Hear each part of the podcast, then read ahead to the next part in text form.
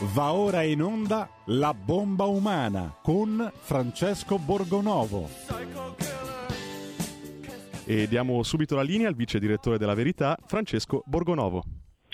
Buongiorno, buongiorno a tutti, bentrovati alla bomba umana. Come sapete, come avete letto sui giornali di oggi, l'Italia riparte, così ci dice il Corriere della Sera, proprio in prima pagina, virus, così l'Italia riparte. Speranza, due punti verso l'uscita con gradualità, alla faccia della gradualità, perché se aspettiamo ancora un po' e ci mettiamo un altro po' di gradualità, non ne usciamo più, mai più, nemmeno l'anno prossimo cosa che temo vogliano fare questi signori come speranza, quelli che vogliono tenere il Green Pass fino alla fine dell'estate, quelli che vogliono lasciare l'obbligo, quelli che ancora insistono che bisogna perseguitare i Novax, tutto il mondo cambia, tutta Europa allenta le restrizioni, fa, vede che i contagi calano, si rende conto che le cose stanno cambiando e prende qualche provvedimento e invece noi continuiamo a insistere, anzi che facciamo? Noi? Inaspriamo le misure di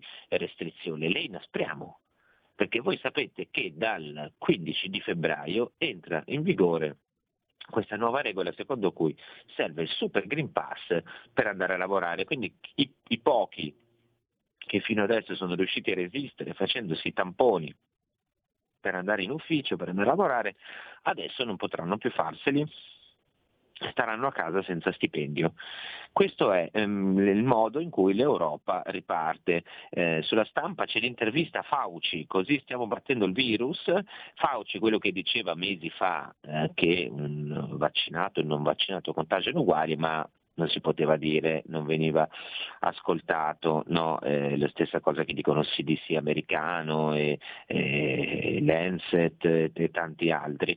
E però quando si va in giro poi per le televisioni, si leggono i giornali, tutte queste cose vengono, vengono, dimenticate e quello che interessa è semplicemente eh, tirare dritto con, con la restrizione e, e, e basta, no? perché l'unica, poi, l'unica, fissazione è questa. E, e si arriva nel, nell'ambito di questa fissazione anche a fare una cosa che io trovo so, un po' vomitevole, possiamo definire così, cioè eh, prendere eh, persone che sono appena morte, appena defunte e speculare su di loro.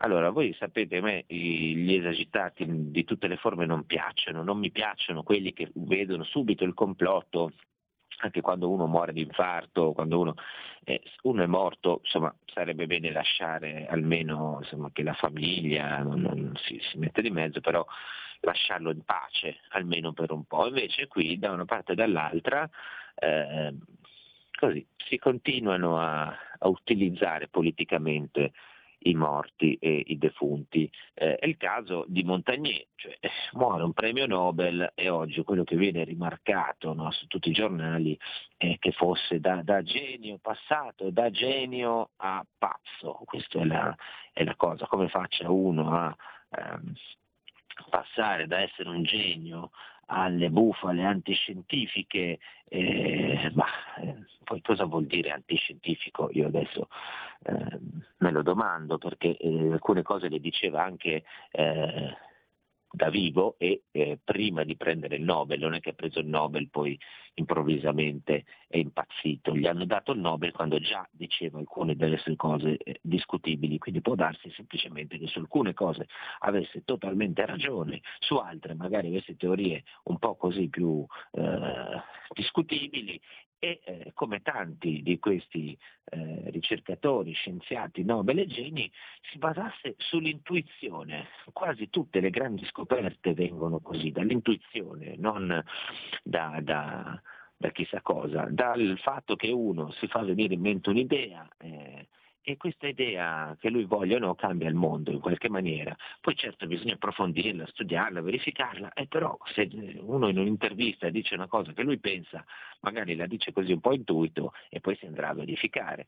E questo succede anche con altri personaggi insomma, che abbiamo imparato a conoscere, molto meno famosi di Montagnier, ad esempio il professore, professore non è un professore per niente, il dottor Franco Trinca, eh, che è morto di Covid avendo non solo non essendo vaccinato, ma ha rifiutato eh, le cure, cosa che io credo l'abbia ucciso, perché poi se rifiuti le cure a un certo punto ehm, quando arrivi in terapia intensiva e rifiuti la cura, poi purtroppo si mette male.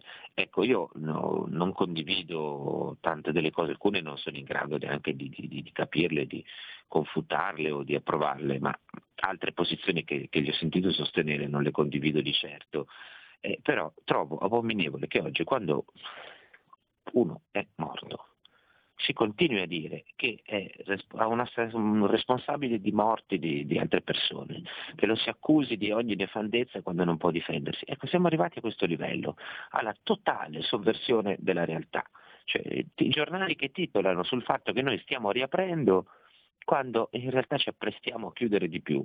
Eh, articoli, opinionisti televisivi che inveiscono persino sui morti, mentre una piccola parte della popolazione che ancora, ma voglio dire, adesso dove andiamo? Su questi Novax, no? questi mostri cattivi e brutti che sono eh, mesi che io ne sento parlare, un, un anno no? che ne sento parlare e il numero di questi Novax è sempre uguale. Quanti sono i Novax? 8 milioni, 7 milioni, 6 milioni, sempre gli stessi. Eh, ma allora non muoiono mai questi Novax? Eh? Cioè, sono i peggiori, più pazzi del mondo, però sono sempre gli stessi, nessuno si è preso il virus nessuno è guarito e magari ha avuto pure il Green Pass nel frattempo. Eh, capite? Sono la, la, persistenza dell'uomo nero che è veramente incredibile. A me, e qui chiedo aiuto al nostro prode regista, a me sembra che stiamo impazzendo o che siamo già impazziti da un po' di tempo, ma proprio in maniera irrecuperabile. Sentiamo Ozzy, dai.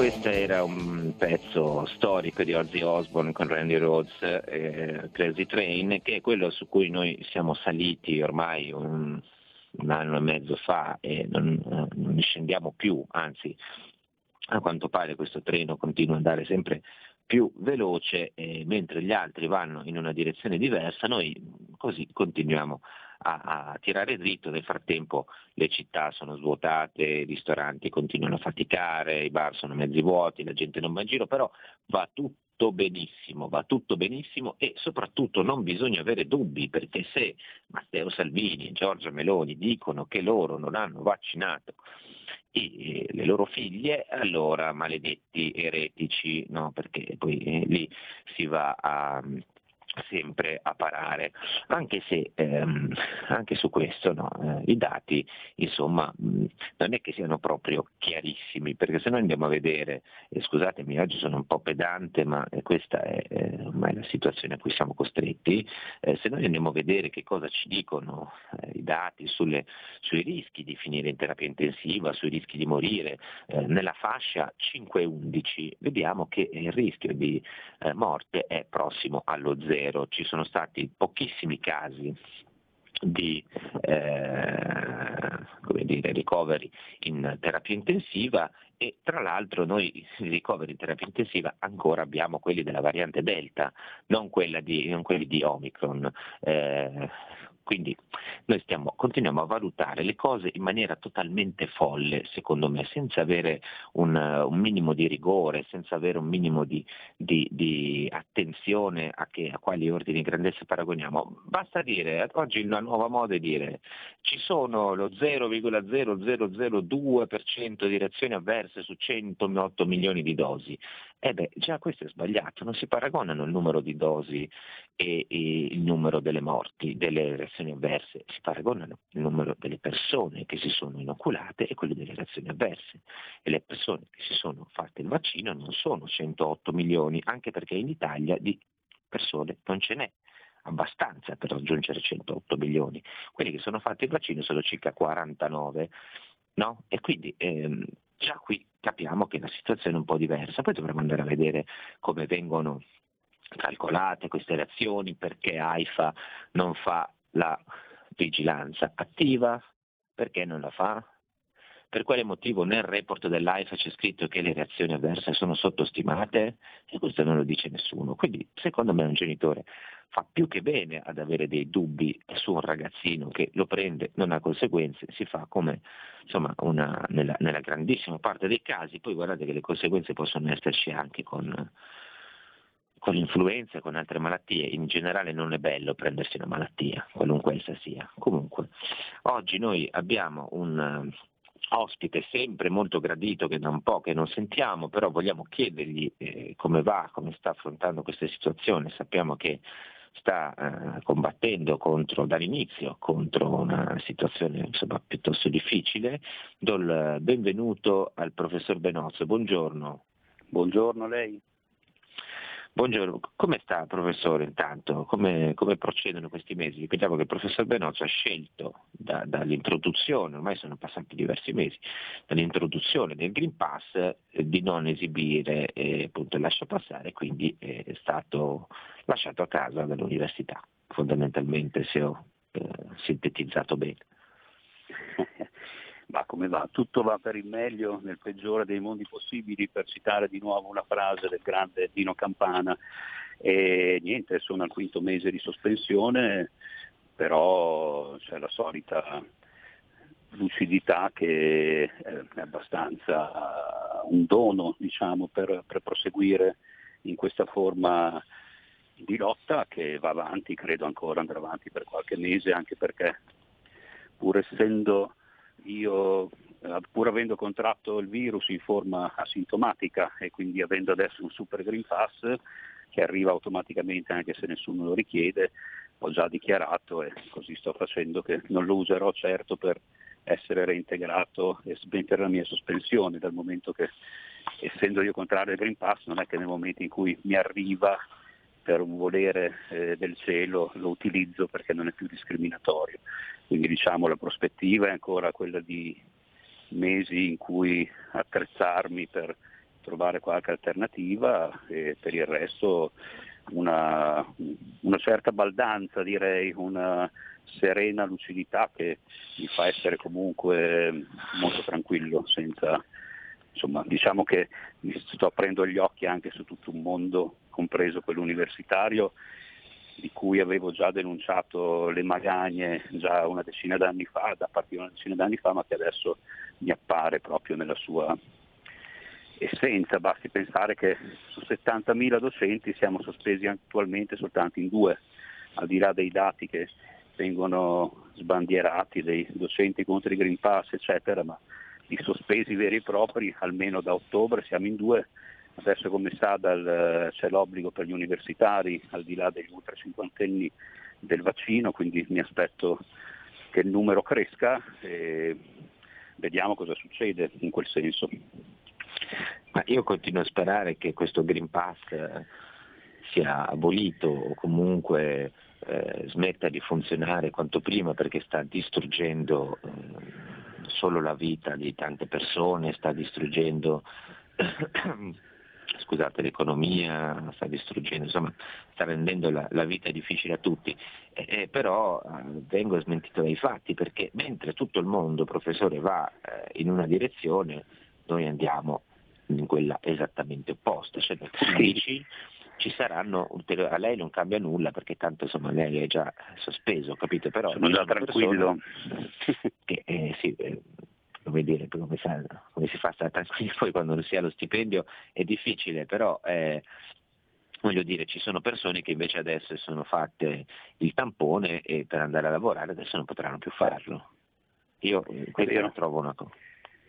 Sì, eh, come diceva lei c'è questo timore che il Green Pass eh, sia in realtà il fine di tutto più che la vaccinazione come, si, come sembrava all'inizio e questo è dimostrato anche dalle affermazioni molto contraddittorie dei, degli stessi esponenti del dispositivo governativo, laddove da un lato parlano di chiusura del Green Pass in giugno e dall'altro parlano di Green Pass infiniti per i tripla dosati o i guariti con almeno due dosi di vaccino. Quindi in questa idea del Green Pass infinito già è un modo anche linguistico, se posso dire, per abituare le persone a pensare che il Green Pass durerà ben oltre quella che è stata un'emergenza protratta in maniera esasperante, tant'è vero che, come ho già dichiarato in un'intervista, le, lo stesso fatto che siano state introdotte delle norme di tutela ambientale nella Costituzione due giorni fa a me, come avevo già scritto tra l'altro un anno e mezzo fa in un libro, fa pensare che quello della, dell'emergenza sanitaria sia semplicemente una prova tecnica per abituare le persone al soggiogamento e quindi ad esempio al Green Pass. E a mio parere, ad esempio queste norme sulla tutela ambientale sono il preludio a un Green Pass che verrà utilizzato potenzialmente in maniera infinita non so, per verificare se qualcuno ad esempio ha eh, come riscaldamento domestico qualcosa di finto, ecosostenibile imposta dall'alto e se non ce l'ha magari saranno in base a questo tipo di norme non applicate dai singoli di queste imposizioni che verrà tolto il lavoro o non si potrà più accedere ad alcuni servizi.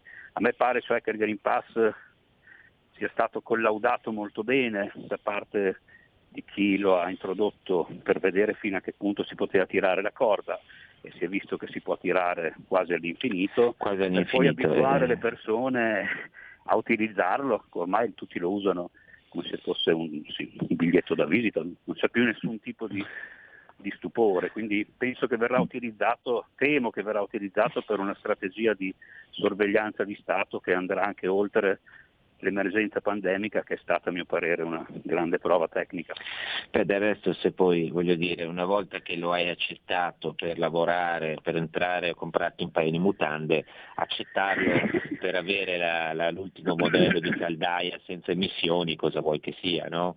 Cioè, esatto. eh, come dire, una volta che eh, appunto ti sei vaccinato, contro, certo. sulla, contro la, dire, la, sorveglianza, cioè ti sei preso la mazzata quella grossa e poi dopo eh, tutto ti sembra più lieve e quindi magari sei anche disposto a dire ma sì ma cosa mi cambia no? se non posso sì, circolare. Sì, Sono molto d'accordo la... con lei, c'è una suefazione che ormai è in atto dopo il primo ora insomma c'è qualcuno che ai primi tempi anche se lo usava era un po' titubante, mentre adesso c'è da un lato se si guarda in giro una fierezza di chi entra in un bar eh, con il Green Pass verso l'alto come a prendere la luce irradiante di nostro Signore o di non so chi, e dall'altro comunque una, una percezione di normalità, come se fosse una cosa normale, ignorando che non è una cosa normale poter fare le cose che si possono fare solo perché si mostra un tesserino. Eh, devo dire che conosco anche, insomma, sento, oltre sì c'è sicuramente chi è che fa quello che dice lei, insomma si sente parte di un'elite con questa cosa, si sente di aver fatto il suo dovere, come, come hanno detto, sì. però penso che ci siano e penso che ci sia un'opposizione più diffusa, anche se c'è chi per tanti motivi, anche solo banalmente perché deve campare, eh, si è vaccinato, ha fatto il Green Pass, ha fatto tutto, però penso che ci sia comunque ancora grazie al cielo un po' di, di sale delle zucche, no? per cui qualcuno, certo. eh, io comunque non riesco a rassegnarmi l'idea che per eh, andare a comprare un libro, comprare un, un, veramente un paio di mutande, se voglio comprare un paio di mutande, adesso non è che tu tutti i giorni vai a comprarsi mutande, quante mutande ha bisogno, però ehm, debba tirare fuori no, questa roba tutte le volte, tutte star lì mostrare a uno che poi vede anche i suoi dati personali, tra l'altro, perché se entri in una gelateria eh, circolano questi giorni scontrini vari no? con questa applicazione che ti dice anche quante dosi hai fatto fondamentalmente. E quindi eh, questa, io questa così, disponibilità al controllo fatico ancora ad averle, credo che ci siano tante persone che faticano, eh, però, sì, eh, eh, però lo una... usano e quindi c'è una assuefazione in ogni caso. Ci sono poi dei casi paradossali resi possibili da questo, da questo, labirinto di norme che si contraddicono a vicenda, per cui per citare un aneddoto che fa quasi sorridere, ma c'è un piccolo negozietto, io abito sull'Appennino di Modena, ma c'è un piccolo negozietto a Modena, vicino, in città, vicino a dove abita mia madre, dove mi sono recato l'altro giorno per comprare delle verdure per mia madre e questo negozietto faccia conto è un negozio di 4 metri per 4, proprio una piccola stanza, che ha anche dei, dietro qualche genere di tabaccheria, l'ha sempre avuto come licenza. Certo. Quindi io mi sono comprato delle zucchine per mia madre, del cavolo nero, poi non mi ricordo la lista della spesa, comunque verdure, tutto bene, mentre stavo pagando anche per sostenere questo piccolo negozio che è sull'orlo del collasso per via delle grandi catene, ho detto guarda, io fumo il sigaro toscano, ho detto compro qua dei toscanelli, quando gli ho chiesto se mi dava i toscanelli mentre stavo pagando mi ha chiesto il Green Pass. Quindi qui è la follia pura, cioè io ero già dentro da... persona che, entra- che, è già, che, è già, entrata, già comprato, però per avere diritto ad avere un, un cavolo di sigaro no, deve mostrare che il pass, invece la zucchina no, perché serve quell'altro base, no, basta quell'altro, invece per il sigaro serve... Eh beh, eh, questo, è cosa, eh, questo, è il delirio a cui io credo che noi non possiamo e non dobbiamo abituarci. Dobbiamo abituarci invece ad avere un piccolissimo stacco pubblicitario e torniamo subito. La tua radio è ascoltabile anche con la televisione in digitale. Sul telecomando della televisione digitale o del tuo ricevitore digitale puoi scegliere se vedere la TV o ascoltare la radio. Risintonizza i canali radio e troverai anche Radio Libertà, canale 252.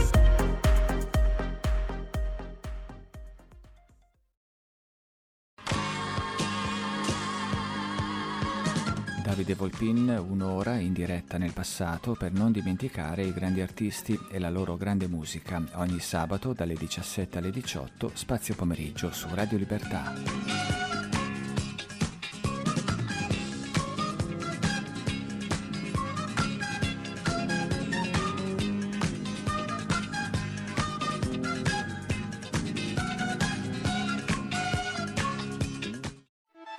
Stai ascoltando Radio Libertà, la tua voce libera, senza filtri né censure, la tua radio.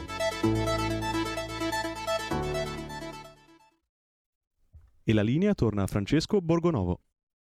Allora, ci stanno scrivendo in tanti, eh, chi scrive, ma i centri sociali, no global, gli anarchici, le sardine, i girotondi, dove sono?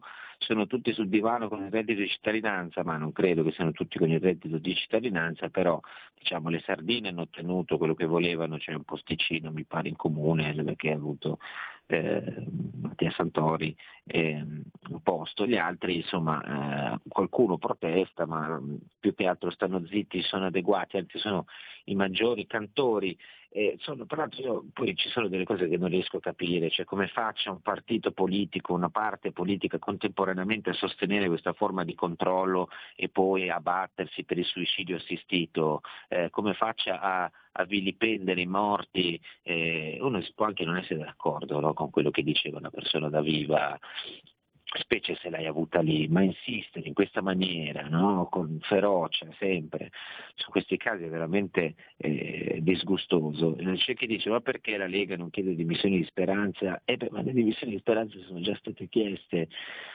ripetutamente e tanto c'è una maggioranza eh, di un altro segno, quindi è inutile che no? come la Lamorgese, adesso sono accorti che la Lamorgese non è che faccia proprio benissimo il suo mestiere, se ne sono accorti anche a sinistra, pensa un po' e invece non succede niente. Um, qualcuno scrive, qualcuno ha guardato la lista dei finanziatori della fondazione Gimbe, sì, li abbiamo raccontati tante volte e effettivamente vedremo se Pfizer che chiude a Catania smetterà di finanziare anche Carta Bellotta, ma chi lo sa, chi lo sa, vedremo. Um, uh, c'è anche chi ci segnala che il professor di tedesco o, o, tedesco, facoltà di musicologia di Cremona, Università di Pavia, non ha accettato il ricatto del pass, è stato sostituito da un collega non madrelingua. Ah, il professore, ah, non madrelingua, ho capito, sono un po' lento io, il professore di tedesco che insegna tedesco, il docente che insegna tedesco alla facoltà di musicologia di Cremona, all'Università di Pavia, non ha accettato il pass e quindi è stato sostituito da un collega non madrelingua. E, um, e quindi questa è, la situazione, c'è anche un altro docente del conservatorio, conservatorio che si chiama così, di Milano, che eh, nei giorni scorsi è stato sospeso, eh, ha lasciato una bella lettera, l'abbiamo avuto anche qui in radio, ha lasciato una bella lettera ai suoi studenti, c'è chi ci parla di, eh, di istruzione creativa, eh, non avrai nulla e sarai felice, l'Italia sembra il paese pilota di questa follia, il 95%, delle imprese, del 95% delle imprese sono piccole o micro e sono una voce fondamentale del PIL, ma eh, la distruzione creativa associata, associata, al Green Pass ci porterà a non avere nulla e a sentirci felici, eh, felici comunque. Eh, eh insomma, felici è una cosa ironica, suppongo, anche se questa forma di distruzione eh, mi sembra che venga applicata così senza incontrare troppe resistenze. Io ehm, col professor Benozzo volevo trattare un caso che accade in queste ore vicino, non lontano da dove lui abita, volevo chiedergli cosa pensa, perché io insomma, mi sono a lungo interrogato, io ho parlato anche eh, con queste persone, eh, i genitori di questo bambino, eh, che insomma è uscito, che ha un paio d'anni, che hanno, ehm, questo bambino che ha una cardiopatia, deve sottoporsi a un'operazione, i genitori hanno chiesto di avere solo eh, sangue di persona non vaccinata. Ehm, sì, di avere per, la, per, l'operazione, per l'eventuale trasfusione, sangue di persona non vaccinata. E, ehm, secondo me i giornali l'hanno raccontata molto male questa storia. Io, professore, le dico quello che penso dopo aver parlato con queste persone. Eh, io credo che su questo genere di cose ehm, ci siano due parti, no? c'è una parte che è quella eh, delle, delle famiglie, no? della, delle, dei singoli, delle, dei cittadini, poi c'è la parte delle istituzioni, come in questo caso l'ospedale Sant'Orsola di Bologna e altri, il Tribunale dei minori, il giudice di, di, di, Bologna che hanno deciso addirittura di sospendere la potestà genitoriale questi due genitori. Ecco, io credo che le istituzioni, se non altro per il fatto che hanno un po' più di potere, anzi sono quelli che detengono il potere, dovrebbero essere un po' più eh, responsabili. Cioè anche di fronte a una richiesta che per i più sembra pazza, folle, diciamo come possibile, magari uno non la condivide, però credo che le istituzioni abbiano un po' la responsabilità di farsi carico anche delle cose apparentemente più strane, no? e, di avere una soglia di tolleranza per queste cose, di comprensione per le persone che invece magari i singoli non sono tenuti ad avere o non possono avere. Eh, questa situazione si poteva risolvere perché lo hanno raccontato i, genitori, che non sono, io non, li ho sentiti, non sono due pazzi estremisti, sono due persone che in questo momento stanno anche vivendo una brutta difficoltà, stanno anche soffrendo parecchio, sono in ballo da mesi, ricordiamolo, perché il bambino non è che sta morendo è da settembre del 2021 che si potrà in questa situazione e non solo per colpa dei genitori che stanno aspettando, loro gli hanno diagnosticato questa cosa ancora prima che hanno cominciato ad avere sospetti, ancora prima che il bimbo nascesse. Eh, poi dopo nel settembre 2021 gli hanno fatto degli esami, a ottobre gli hanno rintracciato questa patologia e eh, nei mesi successivi hanno stabilito che si doveva fare un'operazione. E, e loro avevano trovato nei pressi di, in un'altra provincia vicino a Bologna un, uh, un servizio trasfusionale, c'è pubblico un servizio delle trasfusioni che era disposto a fare quello che loro chiedevano, ha detto non credo ci siano problemi, abbiamo dei donatori, basta che il donatore sia anonimo, che voi non sappiate chi è, che lui non sappia come vi chiamate e si può fare senza problemi eh, avevano messo a disposizione un luogo per fare l'operazione, poi le, mancava l'equipe medica, eh, successivamente questo servizio di trasfusione ha detto ma noi siamo anche disponibili a mandare sangue a Bologna per fare questa benedetta operazione.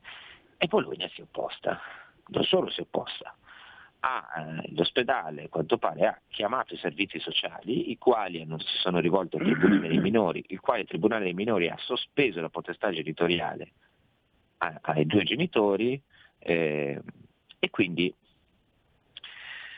ora siamo in questa situazione di stallo dove fondamentalmente i genitori hanno perso la potestà. Eh, alla fine io credo questo bambino verrà operato con il sangue eh, che, che, che, che, sceglieranno i medici eh, bolognesi. Tutto questo mi sembra una cosa, professore, come dire, che si poteva evitare. Io non voglio entrare nel merito, non sono delle loro scelte, no? però se noi siamo così ehm, determinati, allora beh, dobbiamo stabilire che chiunque sia una specie di corpo estraneo no? rispetto allo Stato, allora vada annichilito. Cioè noi domani sì, eh. testimoni di Geova con gli ebrei ultraortodossi. No? È un caso molto drammatico perché mette in luce quello che sta andando in onda da un po', e cioè che non è consentito quello che è sempre stato consentito, perché il principio che tecnicamente si chiama dell'habeas corpus, che, va, che è stato sancito fin nel, dal XIII secolo in, eh, nel diritto di tutte le nazioni, e cioè l'unica potestà, per usare questo termine, che ciascuno ha sul proprio corpo, e in questo caso sul corpo del proprio figlio di cui si è responsabili, non può derivare da una scelta diversa, non a caso dobbiamo firmare dei consensi anche per un'operazione a un dito mignolo se dobbiamo essere operati. In questo senso temo che se la richiesta fosse stata d'altro tipo, ad esempio vorremmo avere solo, faccio un esempio così giusto per intendere quello che sto dicendo, vorremmo che fosse trasfuso solo da sangue di nostri parenti, vaccinati o no, non avrebbero avuto nessuna difficoltà. Il problema è che hanno chiesto qualcosa che appunto va contro ed è già stata demonizzata dal, anche presso l'opinione pubblica, cioè sangue di persone non vaccinate per ragioni che come ha detto lei possono essere di ho letto anch'io alcune cose, appunto sono, si tratta di una famiglia cattolica che aderisce non certo ai dettami del, della Santa Sede ma a quelli della congregazione che che appunto c'è una congregazione, come lei sa meglio di me, di, di vescovi che appunto è contro questi vaccini anche perché sono tratti da feti umani, ma non dobbiamo andare, alla, come ha detto lei, alla, alla, ragio- alla natura della, di questa richiesta. Dobbiamo riconoscere che fino a prova contraria, fino a ieri l'altro, ciascuno poteva chiedere per sé il trattamento che preferiva. Poi si poteva anche dire che non era possibile, ma non togliere una potestà genitoriale a due genitori che già stanno soffrendo chiaramente per questa situazione. Quindi qui c'è un accanimento che serve evidentemente a livello mass mediatico per far capire ancora una volta dov'è la verità secondo chi la impone e dov'è invece la stupidità dal punto di vista di chi tale la considera. Ma non è così, perché fino a prova contraria io eh, cioè ciascuno può essere curato come meglio crede e nessuno può imporre niente. Quindi i genitori possono anche dire, avrebbero potuto dire allora ce ne andiamo da un'altra parte oppure ma sarebbe stata la situazione stessa a, a negargli queste possibilità. Ormai il nemico è stato costruito e nello, nell'ottica, banalizzo la questione, ma nell'ottica mass mediatica eh, che hanno furbescamente applicato purtroppo anche dei sanitari che dovrebbero semplicemente occuparsi della salute di chi essi assistono, questa richiesta è apparsa come una richiesta non so, di filo ariani che vogliono solo del sangue puro, ma così non è. Cioè, questa è una, è una, modalità di percezione delle cose che appunto è quella che sta andando in onda oggi. Ma eh, se pensiamo ad altri casi, sempre i sanitari, i medici debbono consentire, fino a quando non c'è un'impossibilità, a consentire alle richieste. Se io voglio, se io voglio essere curato per una malattia in un modo e non in un altro, parlo col medico e lui fa di tutto perché non mi sia imposto un trattamento sanitario che io non voglio. In questo caso è stato negato con anche la gravità assolutamente fuori da ogni diritto e da ogni giurisdizione del, del mondo post-medievale, togliere la potestà genitoriale per una cosa del genere delle persone che già stanno soffrendo. sono due genitori che, a differenza di quanto si è detto, non hanno negato l'intervento al figlio, ma infatti, tra l'altro infatti. hanno pure dichiarato vabbè, eh, se proprio non ce lo fanno fare, piuttosto che non operarlo, alla fine saremo costretti. Certo. Sì. No? Quindi, eh... sì, sì, ma ne hanno scritti io, poi sono qui a Modena, mm. appunto, loro sono di Modena, si sono andati a curare quindi sui giornali locali, ho letto di tutto, eh, fino appunto ad andare a sfrocugliare nelle, nel passato di questi, di, di cosa pensano. Sono persone normalissime che semplicemente hanno fatto una richiesta come è lecito fare. Io ho letto su alcuni giornali locali, appunto, non so se fosse il Corriere di Bologna, qualcosa del genere, e delle cose, eh, cioè, un giornalista che arriva a dire hanno fatto una richiesta basata su fake news, cioè io la semplificazione, io dico la supponenza e anche l'ignoranza si trattano questioni del genere è incredibile. No, ma andrebbero denunciati anche i giornalisti, purtroppo, scusi se uso questo termine nei confronti di alcuni suoi colleghi, ma io ho letto addirittura dei titoli, che sono quelli che poi contano per le persone, perché nessuno legge gli articoli magari dei titoli, eh, preferiscono non operare il figlio se non, quindi con un sottotitolo è meglio un figlio morto o un figlio con sangue, siamo a questi livelli, ma tanto ormai i giornalisti possono, anzi debbono fare quello che gli viene detto e finché sono allineati a quello nessuno potrà mai dirgli niente, ma sono cose, sono mascalzonate che una volta Beh, nel regime risorgimentale si risolvevano con dei sani duelli, oggi purtroppo non sono tutelate da nessuno, specialmente nel clima di totalitarismo che sta andando in scena. E io faccio presente che ehm, ci sono sentenze, ad esempio sui testimoni di Geova, per cui chi viene trasfuso no, senza il suo consenso, sì, poi viene anche risarcito. No? quindi, ehm, come dire, la questione esatto, esatto. È, è, un po' più complicata di come noi la, la pensiamo. Eh, io vorrei leggervi una, un'altra storia. No? Questa risale a qualche anno fa. Eh, c'è stato un eh, ginecologo somalo Omar Abdul Kamir in servizio all'ospedale Carreggi di Firenze.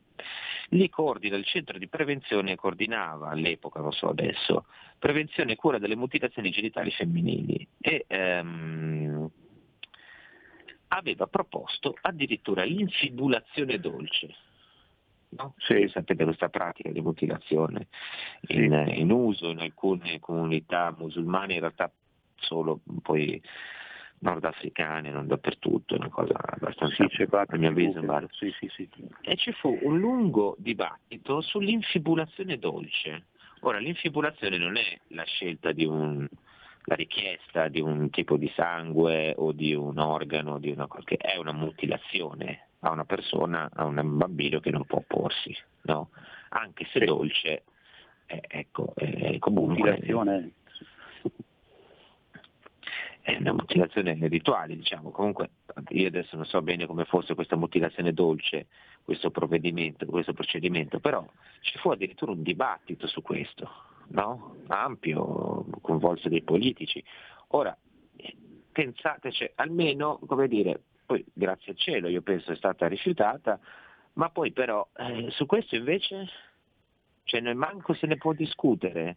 No, su questo, questo come che... i morti di cui parlava lei prima, c'è, c'è un vergognoso uso di persone che soffrono o che sono decedute per propaganda. E quindi questa cosa è stata utilizzata, è stata vista come una grande occasione ancora una volta per dipingere chi fa alcune richieste o non si sottopone a dei trattamenti obbligatori come un, uh, un esponente della follia umana e della pazzia eh, autoreferenziale. Purtroppo eh, era un'occasione molto ghiotta e i giornalisti complici hanno fatto quello che i sanitari complici hanno fatto eh, sulla base di quelle che sono le disposizioni di oggi. Cioè, il, il, il, punto di vista cruciale è, dare contro ai cosiddetti Novax, perché eh, non so, si, si, potrebbero anche fare dei giochetti dialettici di epistemologia molto spicciola e pensare al caso inverso, non so, una famiglia che perché pensa che di essere protetta che chiede invece solo del sangue di persone vaccinate. Non penso che sarebbe sollevato Beh, questo polverone. Eh, no, le dico di più professore, questa è una motivazione che invece viene regolarmente utilizzata. Sì. Perché se noi pensiamo a quante volte abbiamo letto che cerco in diretta, facciamo una ricerca velocissima in diretta su Google, no? Allora cerchiamo madre immunizzata, ecco sì, qui, sì. la madre immunizzata eh, protegge anche il neonato. No? il esatto, neonato ecco. immunizzato in gravidanza, trovate anticorpi nel cordone, il latte delle mamme vaccinate contiene anticorpi. Sì, allora, io, cioè, questo è un argomento che viene utilizzato e dice contiene il latte delle mamme vaccinate contiene anticorpi, quindi suppongo che contenga la proteina spike, no? Esatto, eh, o il sangue delle persone, cioè, io non sono un esperto, quindi non entro in queste cose, non, non c'è so, bisogno non di idea, essere, no? c'è il buon senso che... Però eh, cioè, questa è una delle cose che si utilizzano per spingere, abbiamo visto una forte risposta anticorpale nel sangue nel latte materno dopo la seconda dose, un aumento di circa 100 volte rispetto ai livelli prima della vaccinazione. Allora lì uno al massimo, voglio dire, prende questi due genitori e dice guardate, che hanno anche una preoccupazione sanitaria, perché avendo il bambino una patologia cardiaca, eh, loro esatto. anche temono Dice, ma abbiamo sì, visto che ci sono sì, casi di trombosi. Ci sono casi documentati dalla letteratura scientifica, tra l'altro, volendo entrare nel merito. Allora, loro dicono, ma no, uno al massimo prende i genitori, si mette lì no, e dice, eh, signori guardate, vi, vi, facciamo tutto il possibile, vi spieghiamo, vi facciamo vedere, se non è vera questa cosa, eh, si tratta la cosa estre- con estrema riservatezza, si parla no? e, e, e si Esatto, decide. sono questioni eh. private tra il medico e il paziente che invece sono state date in pasto da tutti i conniventi di questa grande messa in scena, quindi per questo ho detto era un'occasione ghiotta, perché il medico eh, di cui ignoro il nome, comunque l'AUSL bolognese che fa capo a questo all'ospedale Sant'Orsola, ha ritenuto eh, comunque di, non so se siano stati i primi genitori, adesso non conosco la cronologia, sta di fatto che è stata cavalcata questa cosa perché i servizi sociali sono stati chiamati dalla struttura. Quindi questa è una cosa francamente, e mi meraviglio anche dei servizi sociali, perché mettiamoci pure loro. Cioè, Devo stiamo andando in una direzione molto drammatica ecco, da questo punto di vista. Credo che i servizi sociali in questo caso si siano anche comportati abbastanza bene, nel senso che ehm, da quello che so, insomma, loro sono stati chiamati, sono venuti, però sono stati anche molto sereni, tranquilli, insomma, non abbiamo avuto. Però, eh, Vabbè, sono stati sereni e tranquilli, ma hanno tolto la...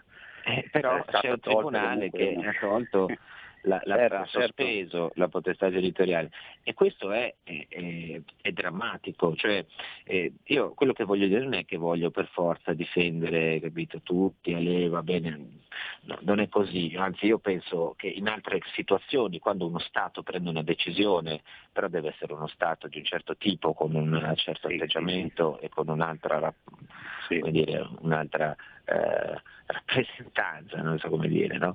e allora sia anche giusto che lo Stato faccia lo Stato.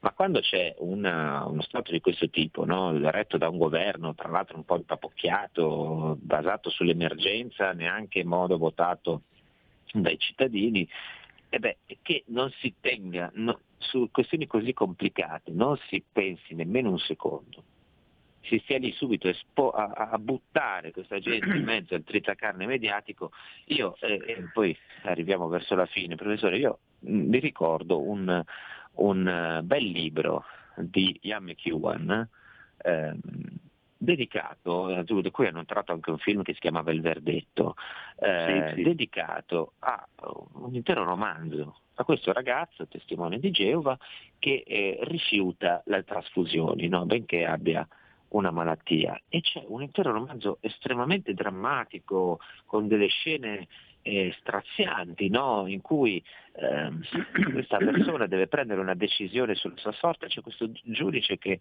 si tortura perché non sa bene che cosa decidere e alla fine la grande domanda è ma è più importante la fede di questa persona, rispetto del, de, della sua convinzione, della sua anima, in qualche momento è più importante no, la, la decisione dello Stato, della, della, eh sì. della scienza ufficiale. Ma sono questioni molto delicate, come ha detto, di bioetica di cui oggi nessuno si occupa perché ormai non, non, c'è nemmeno più quella preparazione, cioè ci sono questioni di alfabetizzazione bioetica che qui dovrebbero entrare in campo eh, perché appunto, e poi si parla appunto di fede religiosa, ma ancora di più tornando al principio sacrosanto dell'habeas corpus, cioè che tu abbia il tuo corpo, ti garantisco questo, qualsiasi cosa io ti faccia, anche se ti metti in galera, tutte le, le giurisdizioni devono garantire questo, ancora di più l'individuo deve scegliere, può scegliere, no, al di là delle proprie fede religiose, cioè ogni individuo è,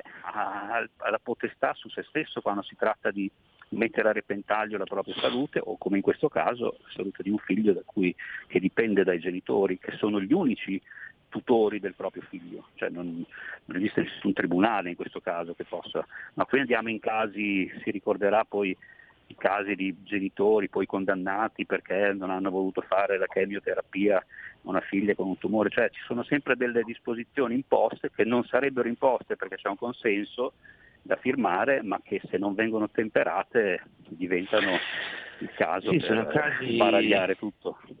Sono casi gravissimi, io credo che poi appunto ognuno si fa un'idea, io eh, anche qui ehm, anche io cioè, di fronte a certi casi estremi, eh, quando va, va, ne va della vita di una persona, eh, certo. specie se allora, un conto è se uno ha una fede religiosa molto forte che dice se io faccio questa cosa mi è precluso il paradiso. Allora io magari non condivido ma posso capire.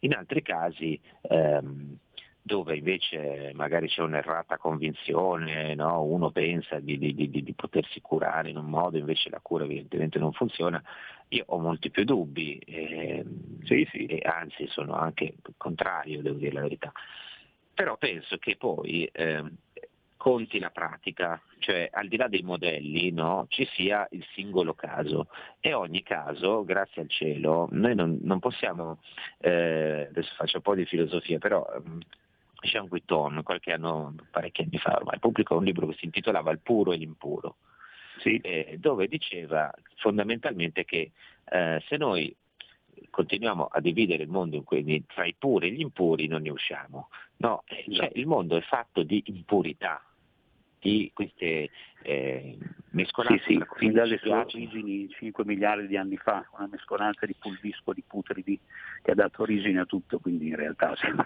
possiamo anche fare dei discorsi genetici. Eh, no, quindi potremmo anche dire sì, accettiamo un grado di, no, di, di, di impurità, cioè, non è detto che tutto debba essere o bianco o nero, noi possiamo anche decidere sul singolo caso, sul particolare, ed è qui che volevo arrivare per concludere la puntata di oggi, sul particolare, che invece è la cosa che noi tutti i giorni da due anni a questa parte ci dimentichiamo, no? Cioè certo. i casi particolari, i casi singoli, perché noi diciamo i Novax e ci dimentichiamo che ogni singola persona che non si vaccina è un caso particolare, ha i suoi problemi e nessuno li ha ascoltati, nessuno ha voluto sì, sì, sentirli. Ancora oggi, cioè noi abbiamo avuto il 95% della popolazione vaccinata, di cui probabilmente l'85-90% si è vaccinata di sua volontà, e ancora ci permettiamo di non stare a ascoltare le motivazioni E, e, guardate che se ci andate dentro poi le vedete. Cioè c'è quello che dice ma come io ho avuto uh, questo problema, quest'altro problema, eh, non mi sento di vaccinarmi perché il medico mi ha detto ma forse è meglio se aspetta perché io non sono poi così sicuro. E invece devo andare in un centro dove mi fanno andare velocemente, non mi, non mi calcolano, mi mandano in mezzo agli altri. Cioè, ognuno ha suo, la sua particolarità. Ogni genitore può decidere se vaccinare o non vaccinare il figlio in base a un calcolo che fa lui, con le sue scelte, le sue decisioni, così come il professor Benozzo ha deciso di non avere il Green Pass. Altri che magari la pensano come lui ce l'hanno, altri ancora eh, invece sono convintissimi e, e se lo sono fatto più che volentieri. Il caso particolare, è questo che fa secondo me ci distingue da un regime, no? l'attenzione ai particolari professore. di soggiogamento, cioè rendere tutti una massa biopolitica informe dove l'anonimato è ciò che si comanda meglio naturalmente, quindi ogni scheggia impazzita e ogni individuo diventa qualcosa di, che viene percepito come un ribelle, anche se è semplicemente una persona che sta al mondo senza fare del male a nessuno. Allora, noi siamo arrivati alla fine, vi lasciamo con questa riflessione, io ringrazio il professor Benozzo, ancora sempre gli faccio insomma, do tutto il mio sostegno per la, la, battaglia difficile che sta facendo. Io sinceramente spero che, che, finisca questa battaglia, che levino questo Green Pass, che il professore possa tornare a insegnare, a fare quello che gli riesce, gli riesce meglio. Eh, non sarà facile, credo che anche, insomma, anche se dovessero togliere il Green Pass, poi magari ne riparleremo una volta che l'avranno fatto però insomma, tornare a far finta che nulla sia accaduto non sarà facilissimo. Noi siamo arrivati alla fine della nostra bomba umana, ci mm, aspettiamo, eh, vi aspettiamo eh, la lunedì e vi lasciamo insomma così con un pochino di amaro per queste brutte vicende che ancora continuiamo a seguire, tutto il mondo va da una parte, noi andiamo nella parte opposta, però insomma cerchiamo di non sottometterci almeno con il pensiero, ci sottomettiamo però sempre e solo al nostro mega direttore galattico, prego regia di mettere la nostra conclusione. Sabato sera a casa mia. Eh. Tutti! È un bel direttore! E allora noi felici e sottomessi al mega direttore Cainarca vi auguriamo buon fine settimana, ringraziamo ancora il professor Benozzo, ci sentiamo lunedì mattina. Avete ascoltato La bomba umana